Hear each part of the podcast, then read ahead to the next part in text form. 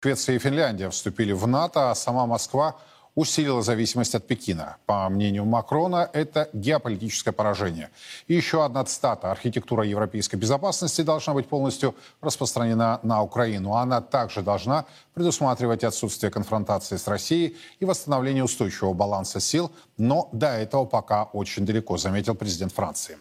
В эксклюзивном интервью телеканалу «Царьград» министр иностранных дел России Сергей Лавров сегодня прокомментировал высказывание французского президента.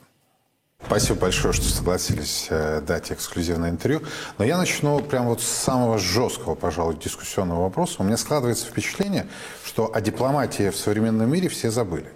Хамство звучит не из уст политологов, журналистов, а из уст, простите, вот в том числе ваших коллег, высокопоставленных чиновников.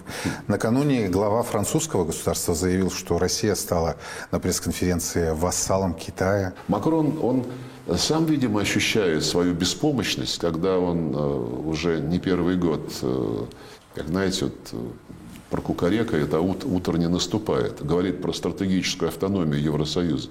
Он ощущает себя вассалом Соединенных Штатов. Ему от этого неуютно.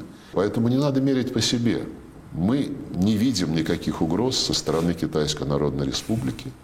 А у нас теснейшие, доверительные отношения на всех уровнях, отношения взаимного уважения и взаимной выгоды. И если среди западного мира такие отношения крайне редко встречаются, если встречаются вообще, то это не наша проблема.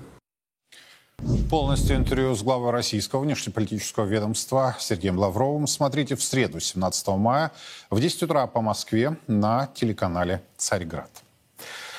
Обсудим тему, кто и чей сейчас вассал. Ко мне присоединяются Андрей Школьников и Кирилл Коктыш. Господа, добрый вечер. Добрый вечер. Добрый вечер. Я вот на самом деле, а, встречаясь сегодня с Сергеем Лавровым, а, отметил, мне давно это хотелось сказать нашему министру, что дипломатия превратилась, а, простите за жаргонизм, в помойку словесную. Когда идут оскорбления, когда идут вот такие, вы знаете, пафосные высказывания, кто-то чей-то вассал. При этом, как говорят в таких случаях в русском народе, в своем глазу бревна не видят. Что происходит по факту, на ваш взгляд? То есть оскорбления затмили разум, но ведь это крайне опасно, когда ты не чувствуешь почву под ногами. Кирилл, что скажете? А, ну, дело в том, что это, я бы не сказал, что это оскорбление, это мы воспринимаем как оскорбление. А с Макроном нужно понимать, что у него пиар не сопровождает политику, а замещает политику. То есть реальная политика осуществляется э, из-под она осуществляется, по сути, вне его контроля. Макрон сидит на озвучке. И в этом плане, в общем-то, он стремится угадать те тренды, которые позволят ему сказать достаточно яркое пиарное слово. При этом, что такое реальная политика, естественно, Макрон не знает, он имеет об этом достаточно приблизительное представление.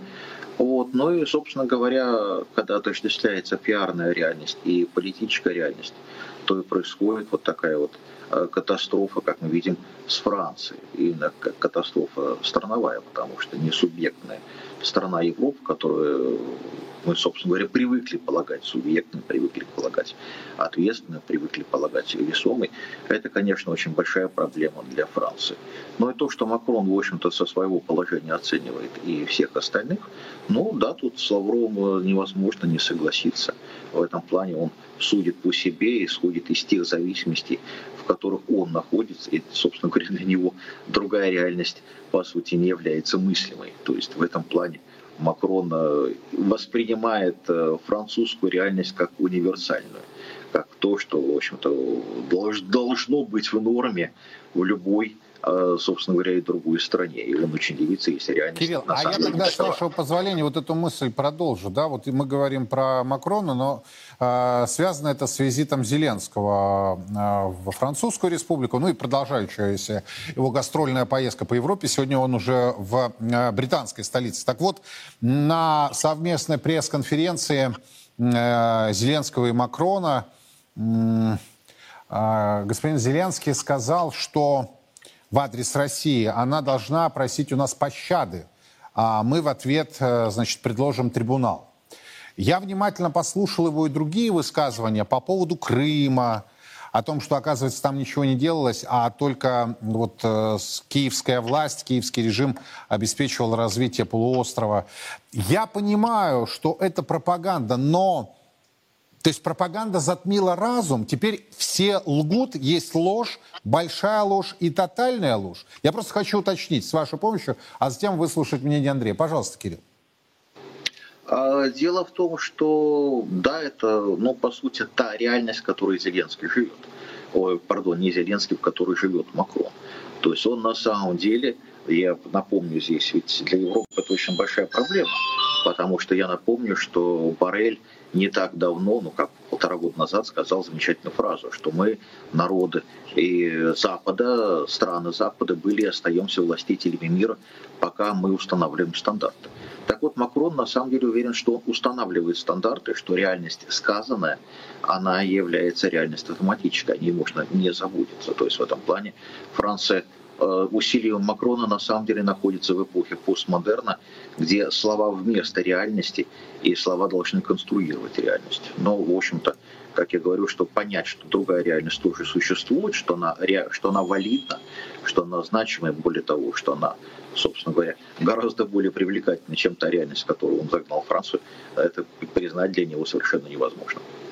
Я понял. Андрей, с чем согласны, с чем не согласны ваш взгляд на происходящее, на те слова и заявления, а также действия, которые мы с вами видим и слышим? Ну, со словами Макрона я, понятное дело, не согласен, а со словами коллеги, с оценкой того, что происходит, согласен полностью. То есть мы наблюдаем мир победившего постмодерна. Мир, мир, где нет истины, есть гипотезы, есть попытки рассуждать о том, что абсолютно все может быть, где если сто раз сказать халва, то во рту должно стать слаще. Мир, где управленческая деградация дошла до предела практически, то есть до мышей. Мы в свое время вспоминали французских руководителей, вспоминали Митерана и говорили, что они не дотягивают, у них не хватает силы для самостоятельности. Потом пришел Саркози. Был ужас. Какой уровень падения, какая деградация. Мы наблюдаем сейчас, что происходит. Мы наблюдаем Макрона, в которого Франция второй раз наступила. И возникает вопрос, что это? То есть это уже не просто деградация – эта вся общественная, по сути, жизнь, вся общественная наука, политология скатилась к шоу-бизнесу. В его самом жутком, самом непонятном варианте, начиная от вариантов голубых огоньков, заканчивая откровенными инсталляциями, эпатажами. И люди искренне уверены, что то, что они делают, является геополитикой, что то, что они творят, является нормой. Культура ушла, понимание ушло. Плюс очень из-за глупости, из-за сильнейшей интеллектуальной отсталости горизонты планирования стали минимальные. Делается действие, смотрится ее моментальная реакция без рефлексии, без понимания долгосрочных последствий. Ну, собственно говоря, мы это и наблюдаем. То есть, э, если нам бы попросили объяснить, как будет выглядеть полная деградация политической культуры, мы бы взяли, просто переписывали реальную ситуацию. Андрей, а это происходит э, и там, и здесь. Понимаете, у нас тоже упрощение происходит. И это меня очень серьезно беспокоит. У нас сейчас, слава богу, началось возрождение. Когда мы начинаем смотреть по, начиная от, ну давайте вспомним, два года назад, два с половиной года назад, если бы появилась такая концепция национальной безопасности, и это начало бы действовать, если бы хотя бы вот половина, из, даже десятая часть из того, что было сейчас прикрыто, что говорится, нет, друзья, это не патриотично, это нельзя делать, тогда бы делать, мы были бы счастливы. Сейчас любой высказывающий то, что тогда было нормой, недопустим. Посмотрите, за месяца полтора-два всего до начала спецоперации проходил очередной шабаш имени Гайдара. Он был в YouTube формате, это все сейчас осталось. Вы можете посмотреть, как выглядел, например, тот же Анатолий Чубайс, который вальяжно сидел и рассказывал, что я Россия даже не буду с вами спорить, да, я согласен полностью, но а есть другая вот реальность. Мы с коллегами перед эфиром посмотрели, почитали, у нас а, на сайте Царьграда это размещена, та дискуссия между одним депутатом, скажем так, и военкорами. Вы видели там какие формулировки? Я эти формулировки, даже некоторые из них не могу воспроизвести. Вот понимаете, вот это меня беспокоит. Вот это понебратство, хамство, упрощение, обыдление. И это получается как во внешней политике, так и внутри происходит. Вот о чем, Андрей. И это серьезно беспокоит. Говорить не по писанному, чтобы дурь каждого была видна. Мы сейчас замечательно имеем возможность посмотреть, кто есть кто, кто чего стоит. А как в мультфильме про Винни-Пуха, а что думал на эту тему кролик, никто не знает, потому что кролик был воспитанный. Вот мы и посмотрели, кто из себя что представляет. В таких же ситуациях все комплексы, все проблемы, они вылазят.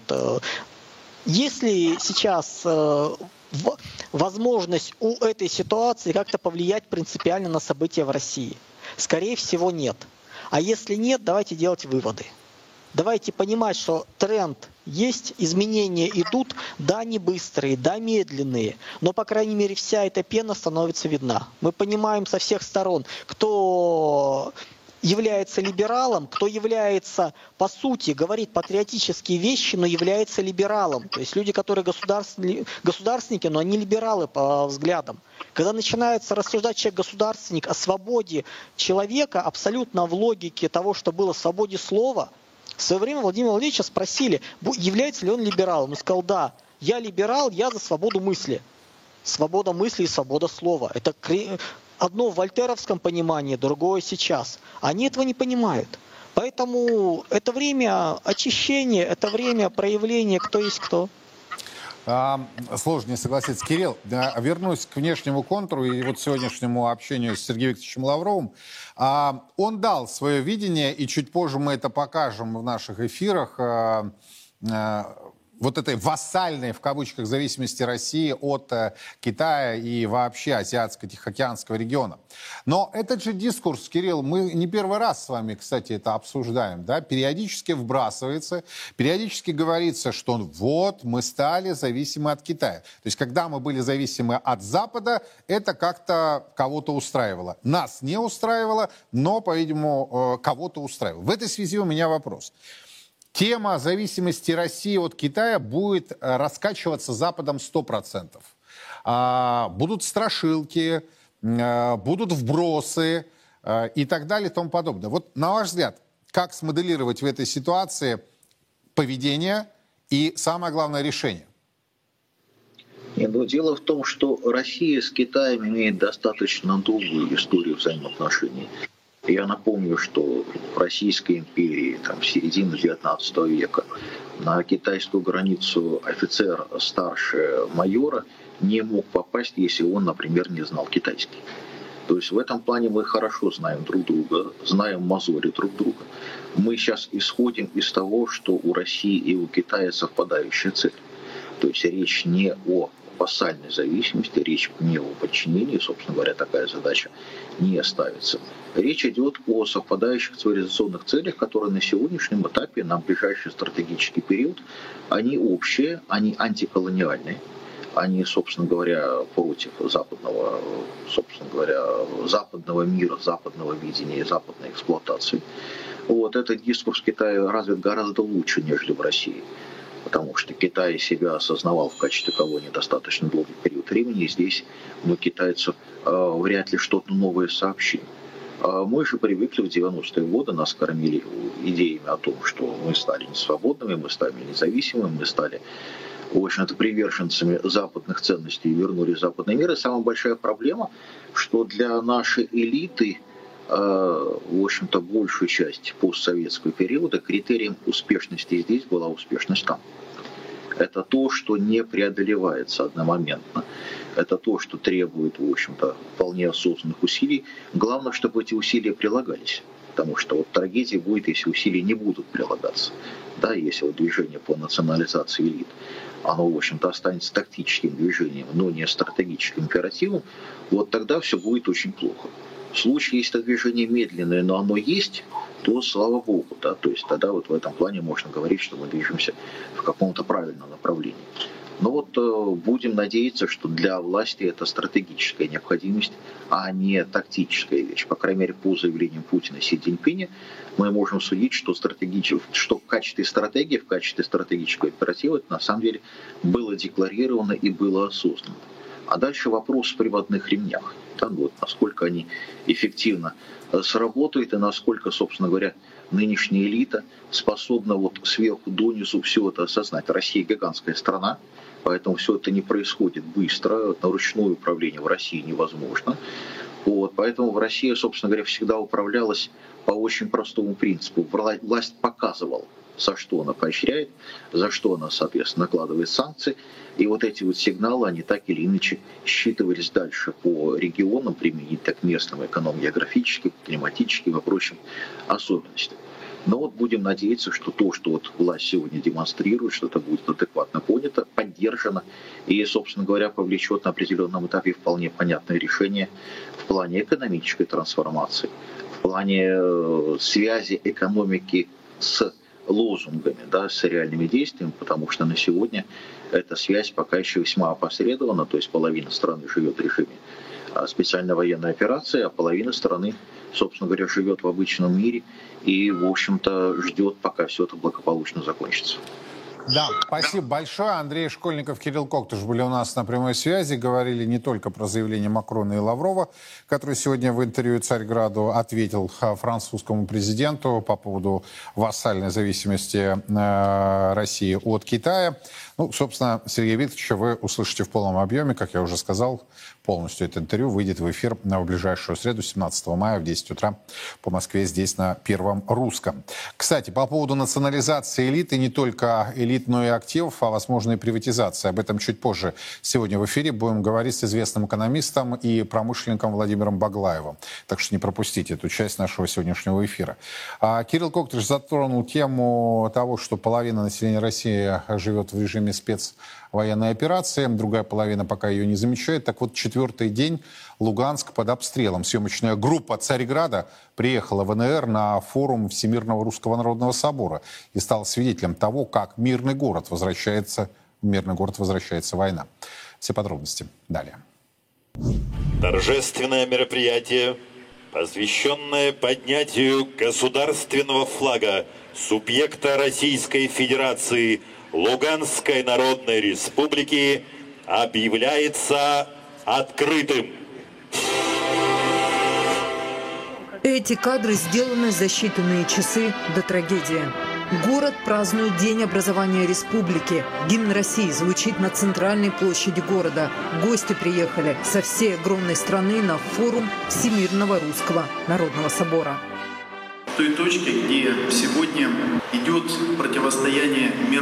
масштаба и которая сейчас является крепостью русского мира, где идет борьба, в общем-то, за само существование русских людей.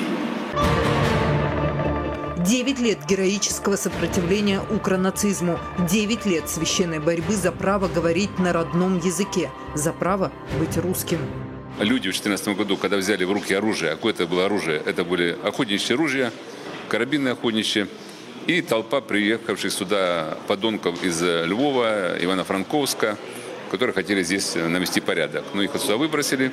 Они хотят, чтобы в сознании людей была такая картинка или э, решение, что, может, мы все-таки зря это сделали. Может, не надо было. Ракетный удар в самый разгар праздника накрывает Луганск. Вот она подлая месть. Демонстрация ненависти Запада к русскому миру. Военкор Царьграда с места событий сообщает о прилетах по жилым микрорайонам. Ракета прилетела в микрорайон Юбилейный. Я сейчас нахожусь здесь, на месте происшествия. По словам очевидцев, снаряд попал на территорию воинской части. А вот справа от меня жилая пятиэтажка, в которой повыпивало стекла. Враг пристреливается, пробует новое вооружение, добивается паники, но ее нет. Город продолжает работать под обстрелами. К участникам форума обратился зам главы Всемирного Русского Народного Собора Константин Малафеев, призвав высказаться каждому. В эту тяжелую годину испытаний, когда вся наша страна, вся вместе воюет с превосходящими нас силами Запада, когда весь западный сатанинский мир – набросился на мир русский, очень важно нам самим определиться, понять, высказаться о том, что такое русский мир. Я желаю вам, участникам форума, чтобы в ваших докладах, в ваших дискуссиях вы подробно обсудили эту важнейшую тему. Россия – это не только государство – У Запада одна цель – утопить Россию в крови. Докладчики форума говорят, что любые бравады и высказывания о том, что Украина обессилена и готова сдаться – ложь. Враг с каждым днем злее и сильнее. Градус напряжения, он растет. Пиковая точка, она не пройдена, что эскалация нарастает. И а, вот самый сильный двигатель – это страх.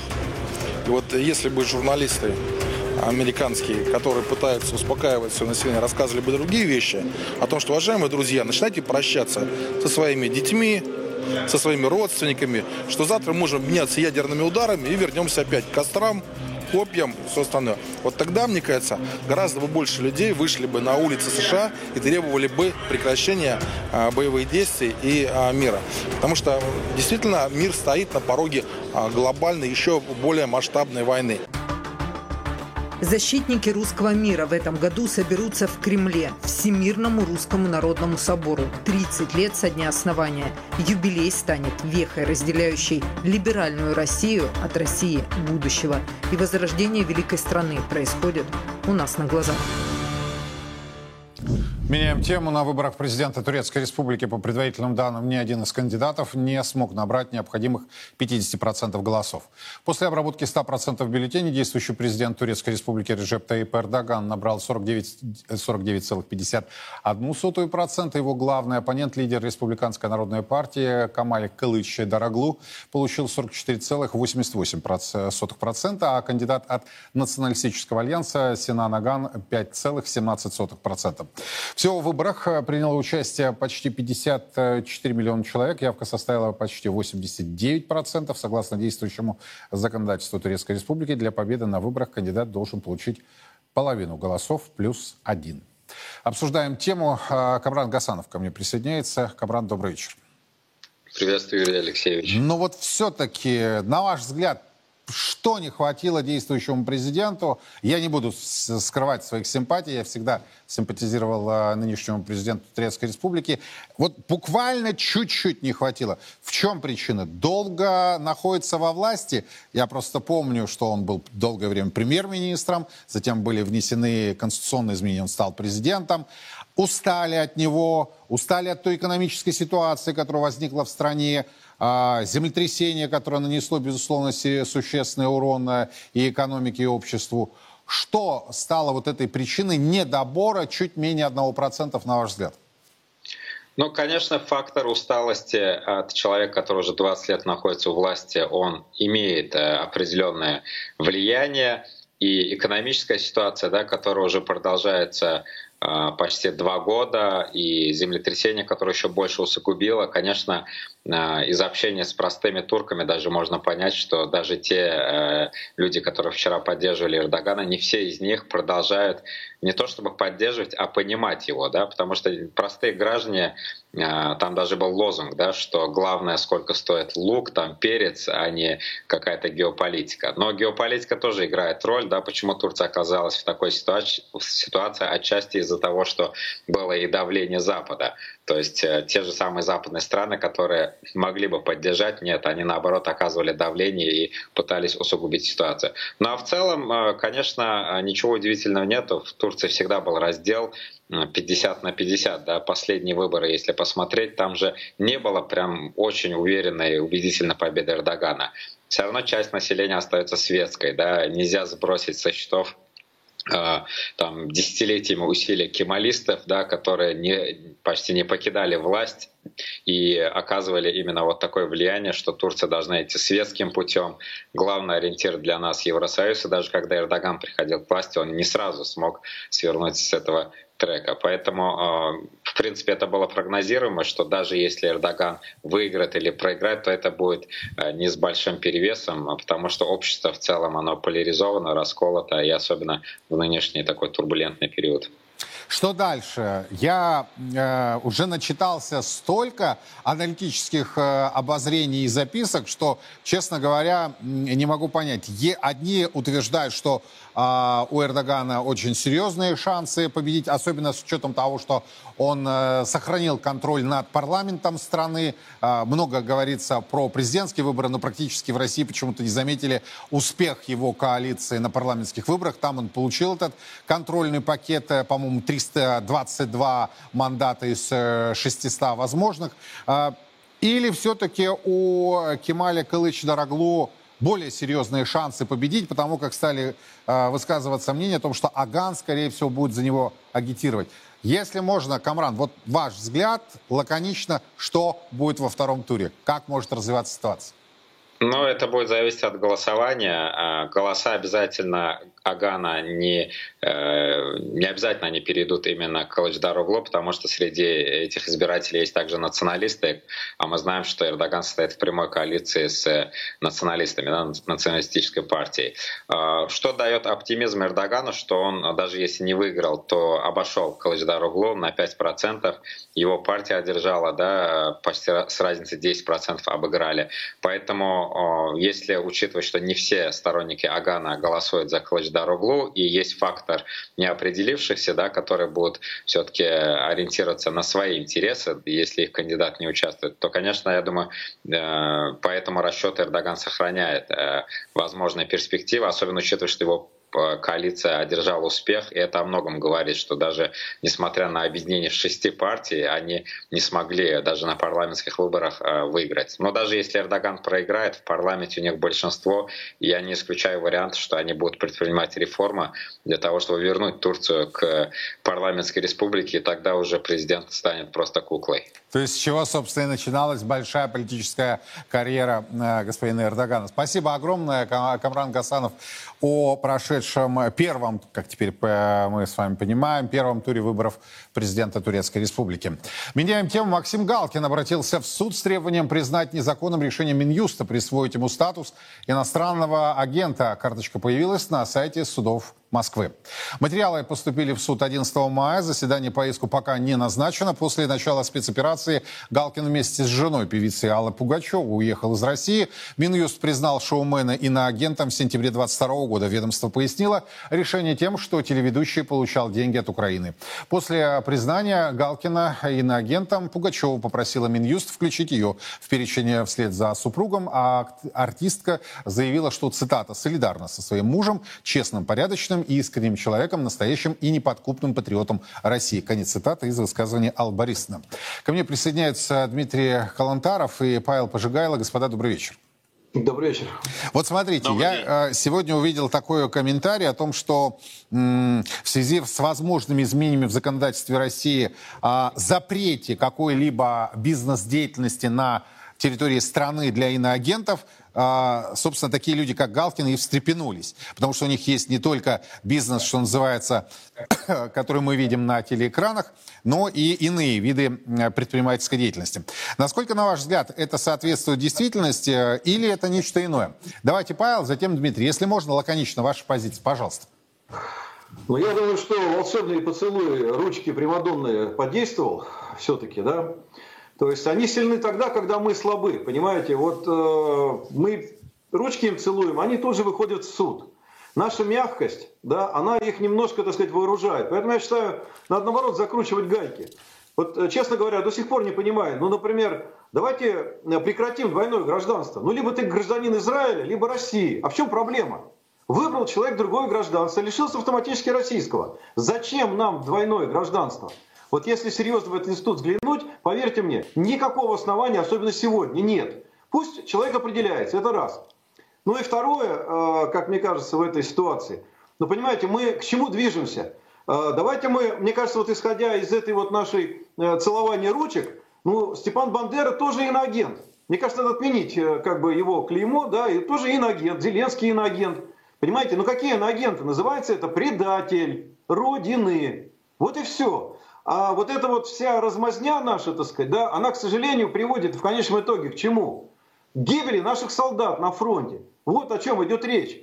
Поэтому я за жесткие меры в отношении высказываний некоторых наших деятелей, таких как там Собчак и прочие, да, в отношении принятия э, другого гражданства. Все. Или-или. И все будет закончено. А еще если тут деньги будут зарабатывать, на эти деньги, собственно, финансировать э, э, ВСУ, что часто происходит – ну, послушайте, ну я не знаю, я как бы вот мы потеряем совершенно уважение к себе и к своей стране. Это просто недопустимо. Павел, я правильно понимаю, что вы допускаете, э, что господин Галкин может выиграть этот судебный процесс вот э, в связи с тем, о чем вы сказали? Но если мы ручки целуем, ну, наверное, может. Но понимаете, мы должны пинком я, я понял, прогнать. вы допускаете, вы ответили на мой вопрос и, в общем-то, ярко высказали. Да. Дмитрий, что скажете? А, я думаю, что, с одной стороны, будучи гражданином а, Российской Федерации, конечно, каждый имеет право а, оспорить, попытаться оспорить э, решения, которые приняты на их счет. Вот. Другой вопрос, насколько это удастся сделать, я очень верю, что нет, поскольку, безусловно, статус иноагента, давайте действительно называть вещи своими именами. Если сказать э, громко, то это, э, безусловно, да, человек, которого э, можно обвинить в предательстве, а если в мягкой формулировке, это тот, который э, в результате действует не в интересах своей страны, а в интересах других стран, тем самым э, влияя э, и формируя общественное мнение внутри нашей страны. Поэтому те законодательные ограничения и требования, которые применяются к нему. Ведь никто не запрещает э, заниматься коммерческой деятельностью. Пожалуйста, можно зарабатывать, можно участвовать э, э, в показах, организовывать концерты, но каждое публичное свое э, заявление там, в соцсетях и так далее, там, это нужно сопровождать именно упоминанием с того статуса, то, что ты являешься иноагент. В конце концов, к нашим же э, и официальным лицам, и к многим общественным деятелям, и к СМИ применяется за границей практика, а, то, что указано, что это является там а, а, российские, российские СМИ, либо представитель РФ там, да, и так далее, так далее. Это абсолютно зеркальная норма, ничего здесь такого нету. Поэтому если человек пытается усидеть на двух стульях, ну, значит, пускай делает правильные как бы выводы. В любом случае, мне кажется, что их затея а, ни к чему не приведет. А, и если рано или поздно будут возникать как бы прецеденты, когда статусы будут сниматься, то угу. это, безусловно, через какое-то публичное покаяние, как минимум. Потому ну, что а здесь идет люди... речь о судебном, о возможном, что суд примет решение о снятии а, вот этого определения. Ну, я не знаю, насколько. Я не очень как бы верю в том, что это в конце концов э, Минюст, когда принимал угу. решение, он же явно на чем-то основывался. Соответственно, у него есть определенное, это не просто кто-то взял э, и э, по своему желанию вписал. Есть определенная база под это, которая была подведена, и были существенные основания. Иначе бы просто-напросто это не произошло бы. Ну, либо прав Павел Пожигайло, когда высказал э, свое предположение.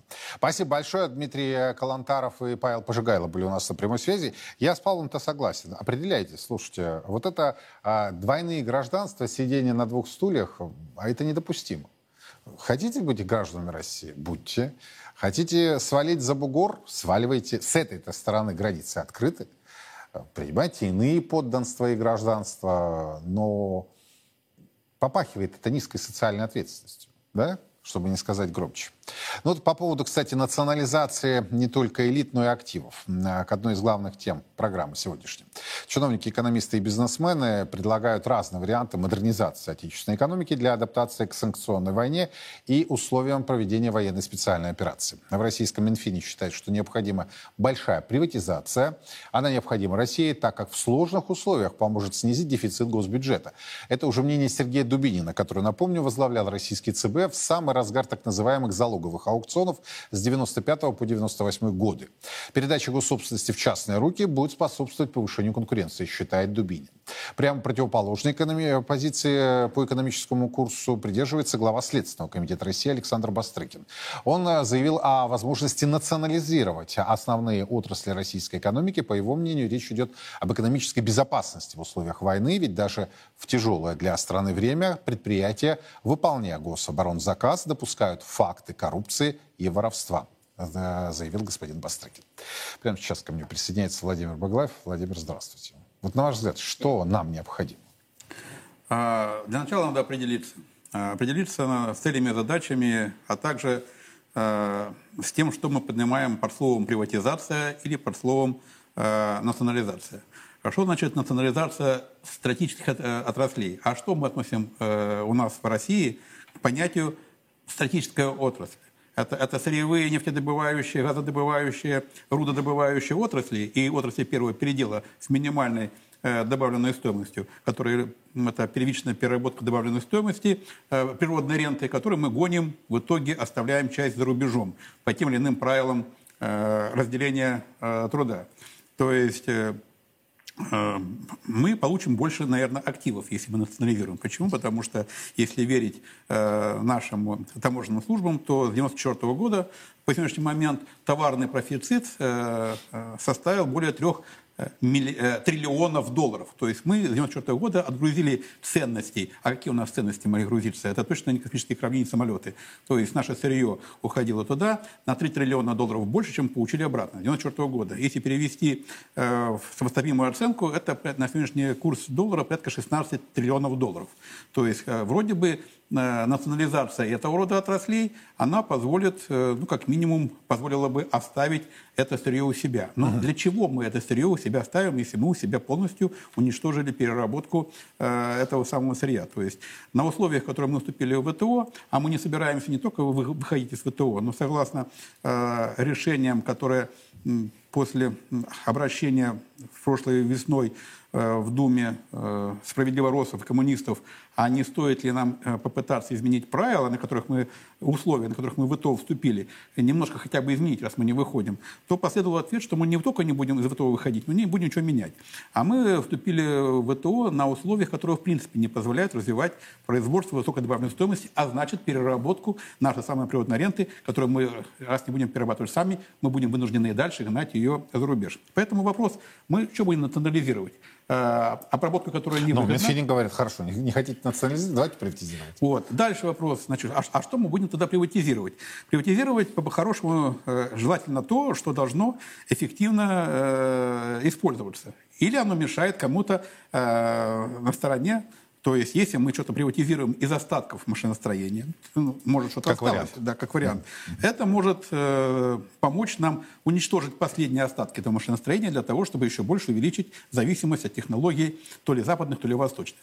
Потому что я себе плохо представляю бизнес, который бы зарабатывал деньги в России на машиностроение, авиастроение или, или на космосе. Это не бизнес. Бизнес – это торговля, это сырье, это передел.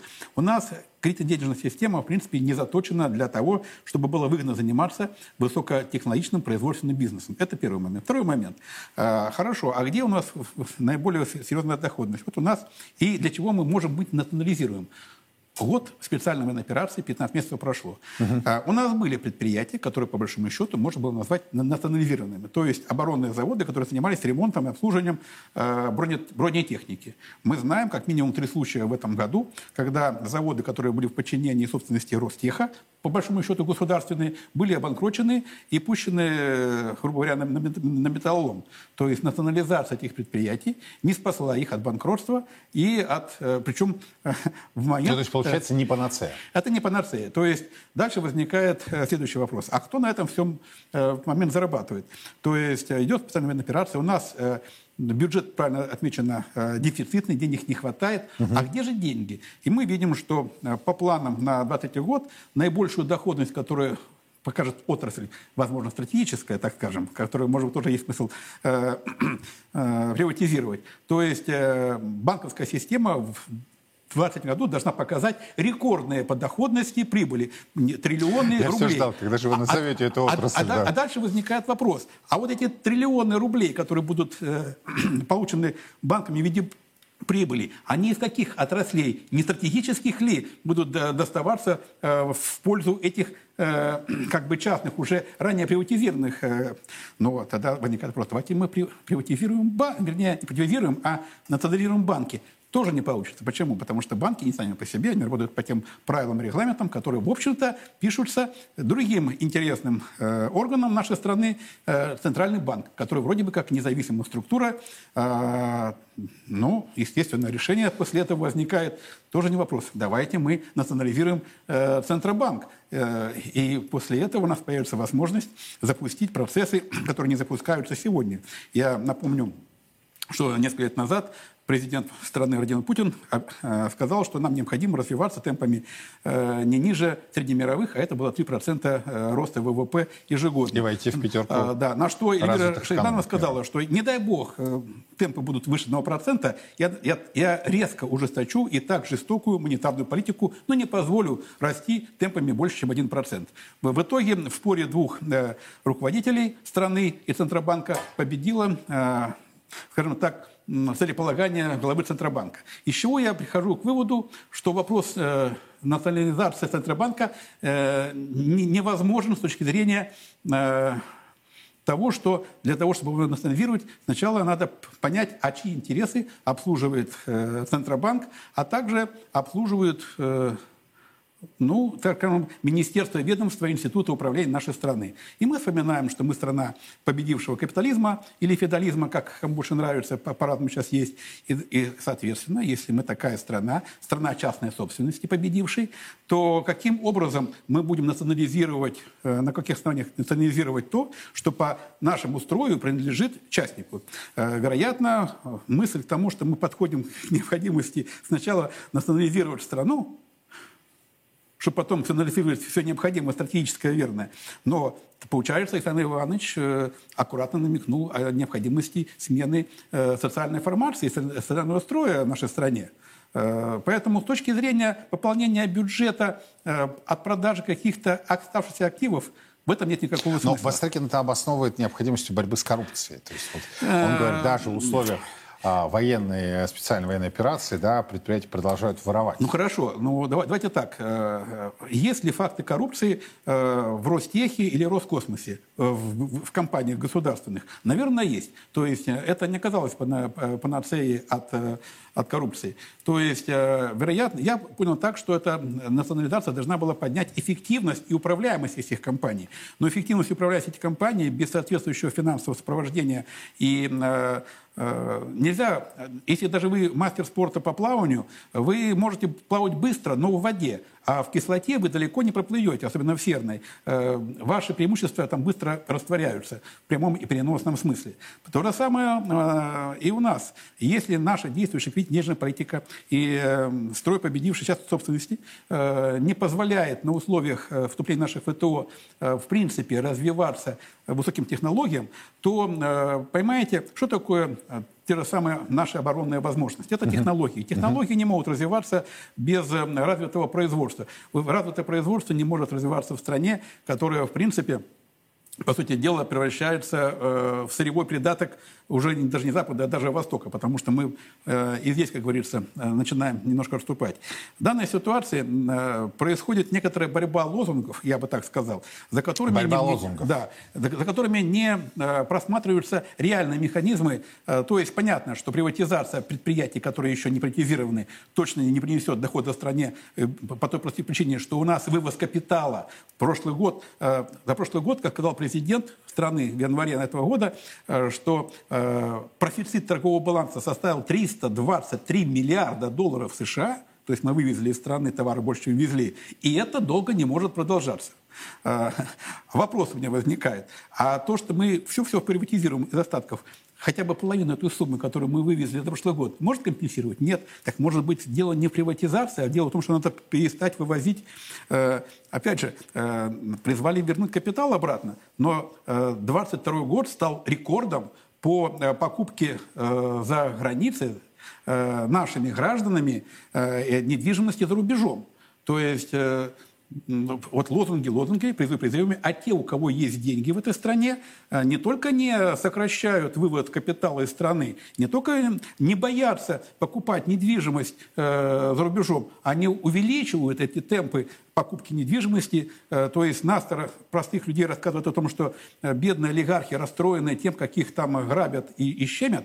Но если их там грабят и щемят, как же они увеличивают? По-моему, они совсем не расстроят. Э, у меня... Ну, может быть, отдельные персонажи? Ну, давайте так. Э, значит, мы сейчас живем в пространстве информационных фейков и лозунгов, которые, 100%. в принципе, формируют ту или иную морально-психологическую атмосферу в том или ином обществе, в том числе и у нас. Если там так все плохо, что ж мы туда Кстати, может быть, по этой причине мы так сильно сейчас э, смотрим на то, а чем же закончились выборы в Турции. Э, почему? Потому что лидером по покупке недвижимости наших э, в 2022 году стала как раз эта страна. Она заняла первое место среди стран, которые больше всего наши граждане вложили в покупку недвижимости.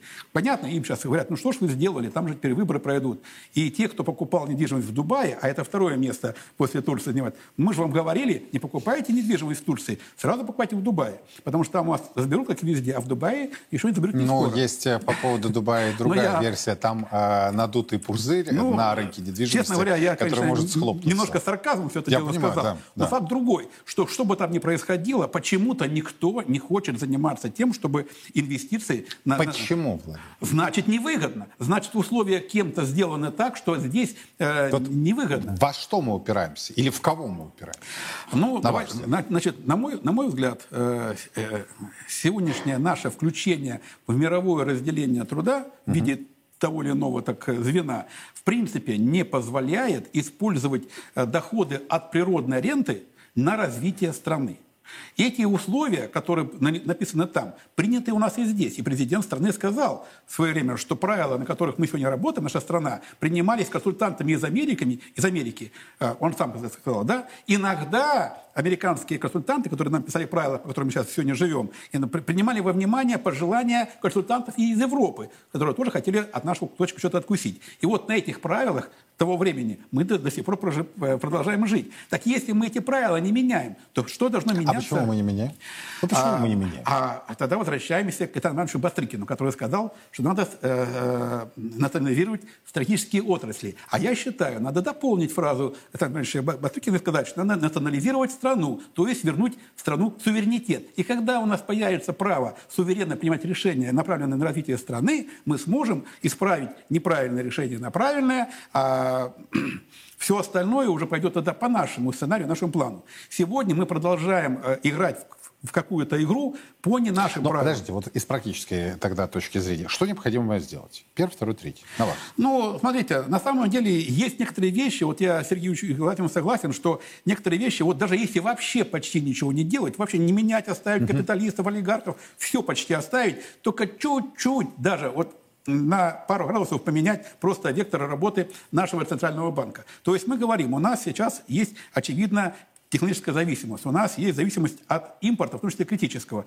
Дальше возникает простой вопрос. Ну, элементарные цифры. У нас э, ежегодно импорт, э, который мы возили в страну, это 230-240 миллиардов долларов США. Из него критического импорта было от 70 до 90 миллиардов долларов. Критического. Тут, тут без чего никак не можем. Серьезная На- сумма. на- Значит, да, цифра большая. Но есть одна очень интересная проблема или, или вопрос. Дело в том, что пример вот по нашим технологиям, которые били-били, но не добили, душили-душили, не додушили, примерно до 40 миллиардов долларов США мы можем сделать без инвестиций в основные капиталы и в технологии на тех мощностях... У нас для нас, этого есть да, мощности. Да, есть. Э, э, И в России, и Евразес. Без инвестиций э, мы можем произвести до 40 миллиардов долларов. Чуть лучше, чуть хуже. Вот, скажем, для нефтепереработки, ну, возможно, установки будут терять в производительности 5-7%. Это не принципиально. И не критично. э, и не критично. Значит, э, но эти 40 миллиардов долларов – это не перепродажа, это производство. Значит, для того, чтобы загрузить наши мощности и эти 40 миллиардов долларов сделать, необходимы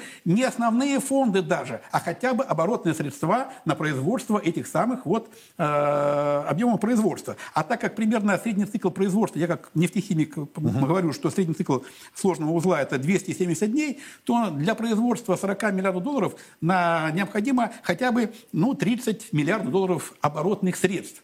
Оборотные средства сегодня откуда возьмутся у предприятий? Только в банковском креди- кредитовании. А банки ужесточили. Центробанк в этом году не только не упростил э, выдачу кредитов, он ее ужесточил э, и поставил более э, серьезные требования по залогам и по резервам для банков, которые выдают э, кредиты промышленности. Почему? Потому что при этой специальной военной операции у нас риски для промышленности увеличились, а раз так, то залоги обесценились по некоторым при- примерам, случаям в два раза. То есть я приведу пример наше предприятие. А Наши залоги за три года обесценились с точки зрения банка в три раза. Если я раньше, производя объем производства в 2,5 миллиарда рублей, э, мое предприятие оценивалось э, примерно в полтора миллиарда э, залогов рублей, угу. то сегодня мы производим 5 миллиардов рублей товарной продукции, построено несколько дополнительных цехов, а залоговая стоимость предприятия опустилась в три раза, и, соответственно, сократился объем выдачи нам кредитов.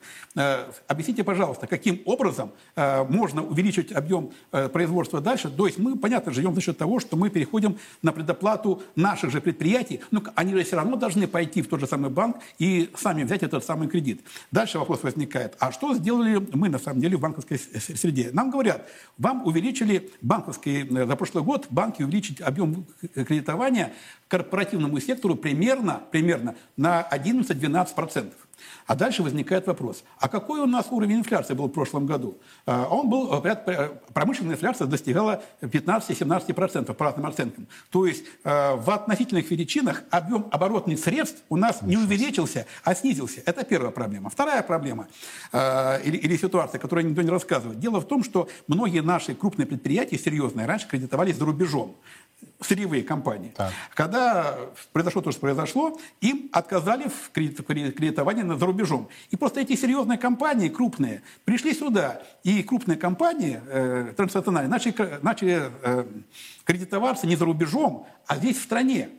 Э, э, то есть эти крупные компании тоже потянули рост процентов. А реально обрабатывающие предприятия э, по факту во всех отношениях и в относительных, и абсолютных величинах снизили объем получения оборотных средств на кредитование своего производства. А что такое высокие технологии и технологии с высокой добавленной стоимостью? Это технологии производства с длительным циклом кредитования. То есть если мы хотим сделать более сложный продукт, то цикл производственный, а значит и потребность в оборотных средствах на тот же доллар должна быть больше, чем на э, простую переработку.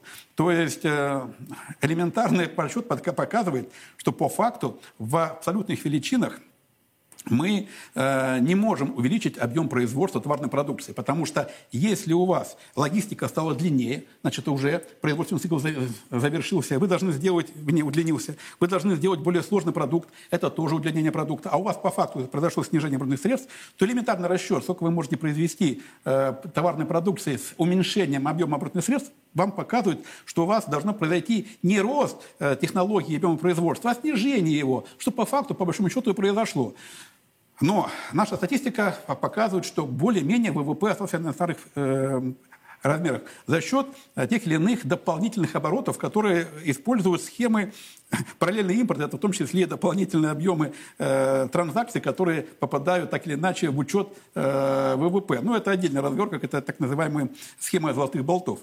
Но я сейчас о чем хочу сказать, что, э, на мой взгляд, сегодня э, за лозунгами требуют, э, требуются какие-то подтверждения, ставятся цели задачи. Эти цели задачи выражаются в тех или иных цифрах. Эти цифры должны каким-то образом достигаться. Эти цифры достигаются риторически, а не реальными достижениями и объемами производства. То есть нам говорят, что необходимо поднимать свое машиностроение. В этот момент мы полностью открываем рынок китайскому поставщикам спецтехники, техники и сельхозтехники. Объем э, э, ввозимой техники из Китая вырос невероятный объем. Дальше. Э, Соответственно, у наших машиностроителей появляется очень серьезный конкурент. Причем, если э, рынок Китая позволяет сегодня производить э, тяжелую технику с косвенными издержками, э, которые отличаются от прямых на 30-40%, то наши производители не могут сегодня на нашем объеме производства делать машину, где косвенные издержки составят менее 90-120%. Мы уже по факту выпадаем. Дальше еще интересный пример, буквально вот Коротко. свеженький. 40 миллиардов рупий, которые мы э, получили на свои счета за поставленные туда энергоносители. А, а, а на что мы, а что мы же можем купить? Только их китайские, вернее, индийские трактора, которые еще хуже китайских. Но пропадают же рупии, поэтому мы закупаем сейчас индийские трактора, Тем уничтожая свое удар. машиностроительное производство в России. Поэтому э, с точки зрения реальных целей и задач мероприятий... Э, Мне без... понравилось, Владимир, как вы сказали. Это борьба лозунгов. Спасибо. Вот э, за что я всегда ценил э, Владимира Баглаева, это за то, что он вещи называет своими именами. Производственник, ему что терять? Он привел конкретные примеры, цифры в денежном эквиваленте, в залоговой стоимости и так далее. А, а другие соревнуются в лозунгах. При этом, конечно, под лозунгами подразумеваются конкретные действия, которые приведут к той или иной флуктуации.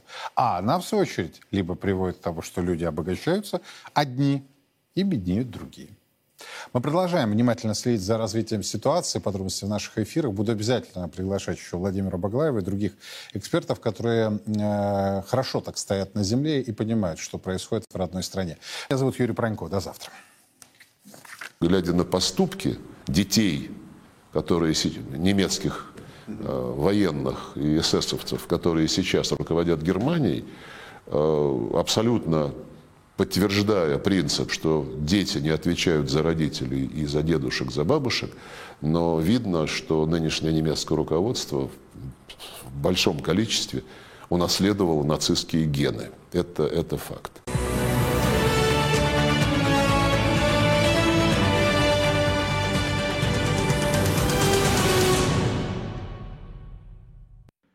Во все времена и во всех войнах русские люди молились о победах наших бойцов их небесному покровителю, Георгию Победоносцу. В ста городах 89 регионов России пройдет всероссийский молебен святому великомученику Георгию Победоносцу.